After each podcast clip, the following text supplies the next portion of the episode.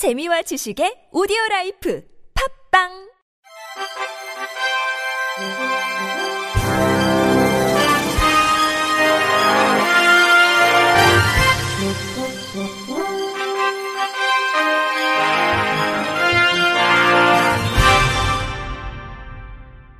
청취자 여러분 안녕하십니까? 4월 둘째 주 주간 KBIC 뉴스입니다.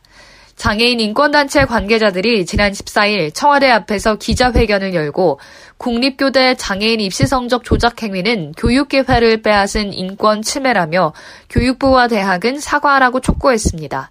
앞서 지난 2018년 진주교대 특수교육 대상자 수시 모집 과정에서 입학관리팀장이 한 입학사정관에게 시각장애 학생의 성적을 최상위에서 최하위로 조작하라고 지시했습니다. 당시 입학관리팀장은 해당 학생이 지적장애를 가졌기 때문에 초등학교 교사가 되기에는 부적절하다라는 취지로 말한 것으로 전해졌습니다. 지시를 받은 입학사정관은 학교 측에 알렸지만 별다른 조치가 없었고 작년 3월 입학관리팀장을 고소해 재판을 기다리고 있습니다. 장애인 인권단체 관계자들은 공정할 것으로 믿었던 국립교육대학교가 장애인은 교사가 될 수 없다고 단정하고 탈락시키기 위해 점수 조작까지 시도했다며 불공정한 방법으로 장애 학생을 떨어뜨리고자 했던 행위는 심각한 장애인 차별 행위라고 주장했습니다. 그러면서 해당 교대 총장 관계자의 사과와 사퇴를 요구했고 대학 모집 과정의 장애인 차별 재발 방지를 위한 지침을 마련하라고 덧붙였습니다. 장애인 단체들이 장애인의 접근권을 보장하기 위한 장애인, 노인, 임산부 등의 편의 증진 보장에 관한 법률이 오히려 헌법에서의 기본권 등을 침해하고 있다며 위헌 법률심판제청을 법원에 신청했습니다. 장애인 차별 금지 추진 연대, 전국 장애인 차별 철폐 연대 등 생활 편의 시설 공동대책위원회는 지난 13일 오전 서울 중앙지법 서문 앞에서 장애인 등 편의법 시행령 위헌 청구 기자회견을 열고 이같이 밝혔습니다. 현행 장애인 등 편의법은 편의점, 식당 등 소규모 근린생활시설에 대해 300제곱미터 이상이라는 면적 기준을 두고 면적이 그 이하일 경우 장애인 편의시설 설치 의무에서 제외합니다. 소송에 참여한 나동환 변호사는 장애인 등 편의법 제7조는 장애인 접근권 보장에 있어서 본질적인 사항인 대상시설 범위를 하위 법령에 위임했다며 그에 따라 시행령은 근거 없는 기준을 세워 대부분 공중이용시설이 대상 시설에 제외되도록 규정했다고 비판했습니다. 앞서 이들은 2018년 4월 11일 투썸 플레이스, 신라호텔, GS리테일, 대한민국을 대상으로 차별구제 및 손해배상 청구 소송을 제기한 바 있습니다. 이들은 장애인 등 편의법 면적 제한 기준에 개정이 필요하다라는 요구에 대한민국은 무성의한 태도로 아무런 의견도 없이 조정에 참여했다고 비판하며 장애인 등 편의법이 헌법에서의 기본권이 제대로 보장되지 않는 법으로 다시 만들어질 수 있도록 법원의 결정을 믿으며 지켜보겠다고 밝혔습니다. 대한상공회의소 자격평가사업단과 시각장애인 권리보장연대 등이 지난 8일 중증 시각장애인 컴퓨터 활용 능력 1급 시험 응시 관련 협의회를 진행했습니다. 이 자리에서 시각장애계는 컴퓨터 활용 능력 1급은 취업이나 승진에 꼭 필요한 자격으로 인식되고 있는 만큼 시각장애인도 응시에 자격을 취득할 수 있도록 정당한 편의 제공이 돼야 한다며 screen reader로 응시할 수 있도록 대체 문제를 제공해야 한다고 요구했습니다. 이어 시험의 출제 단계에서부터 시각장애 당사자가 참여해 시각장애의 특성을 반영한 문제가 출제될 수 있도록 해야 한다고 강조했습니다. 이에 대해 대한상공회의소는 출제위원, 감수위원과 함께 내부적으로 추가 회의를 거쳐 반영될 수 있도록 해보겠다고 답했습니다. 이에 시각장애 권리보장연대 관계자는 2주 이내 내부 회의를 거쳐 진행 과정을 알려줄 것을 요구했다며 중증 시각장애인도 컴퓨터 활용 능력 1급 시험에 응시할 수 있도록 정당한 편의 제공이 이루어질 때까지 요구할 것이라고 말했습니다. 보건복지부가 다음 달 21일까지 2021년 지역장애인 보건의료센터 사업에 참여할 의료기관을 모집합니다.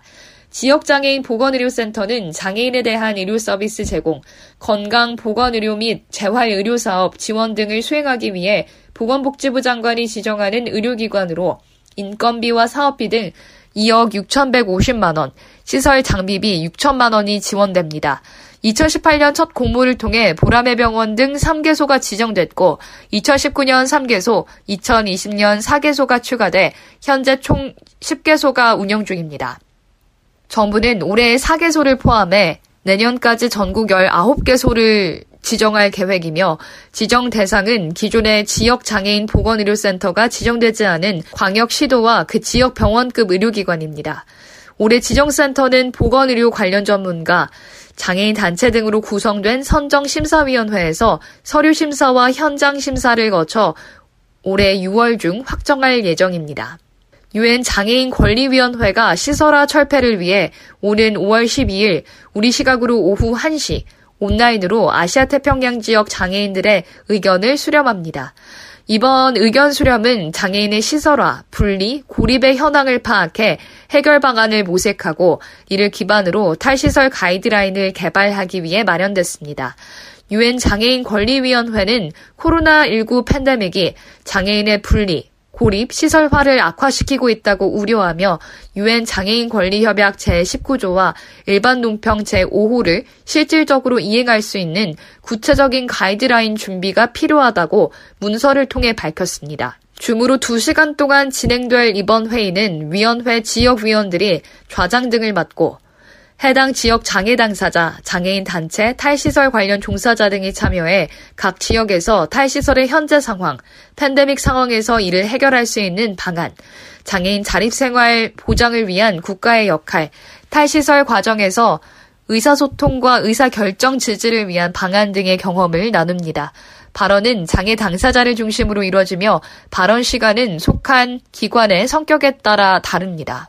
장애인 먼저 실천 운동본부가 중앙 장애인 권익공호 기관과 함께 바른 용어 사용하기 캠페인을 전개한다고 밝혔습니다.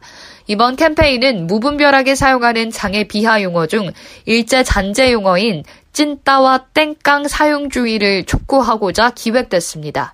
구체적으로 찐따는 절름발이를 뜻하는 일본어 찐바의 잔재 용어로 다리 길이가 서로 달라 걷기 불편한 사람, 주로 소아마비를 가진 사람을 비하해 지칭할 때 사용하다 현재는 타인을 비하하는 용어로 사용됩니다.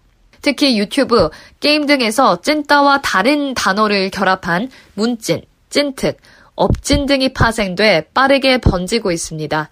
또 일상에서 무심코 사용하는 용어인 땡깡은 뇌전증을 뜻하는 일본어 덴칸에서 유래한 말로 억지를 부리며 우기는 모습이 뇌전증의 증상과 비슷해 보인다고 해서 땡깡 쓴다, 땡깡 불이네로 사용됩니다.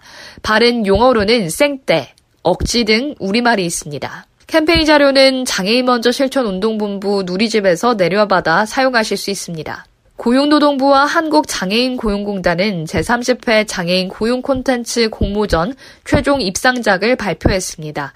이번 공모전은 포스터 디자인, 웹툰, 영상 등 세 분야로 지난 2월 1일부터 3월 28일까지 진행돼 449점의 응모작 가운데 1차, 2차 전문가 심사를 거쳐 입상작 21점을 선정했습니다. 포스터 디자인 분야에서는 오종택 씨의 180도가 최우수작으로 뽑힌 가운데 180도는 장애인을 바라보는 시선을 바꾸면 능력이 보인다라는 내용을 함축적인 이미지로 표현했습니다. 웹툰 분야 최우수작은 정하임 이혜원 씨의 얼굴 마주보고로 청각장애인 직장 선배와 비장애인 인턴 직원이 업무를 진행하면서 서로를 알아가는 내용을 진정성 있게 담아냈습니다. 영상 분야 최우수작은 배유미 씨의 함께 올라타 주세요로 함께 일하는 일터를 일러스트로 표현해 뛰어난 영상미를 선보였습니다. 각 분야 최우수작 수상자에게는 고용노동부 장관상과 상금 250만 원이 수여됩니다. 이상으로 4월 둘째 주 주간 KBRC 뉴스를 마칩니다. 지금까지 제작의 이창훈, 진행의 유정진이었습니다. 고맙습니다. KBRC.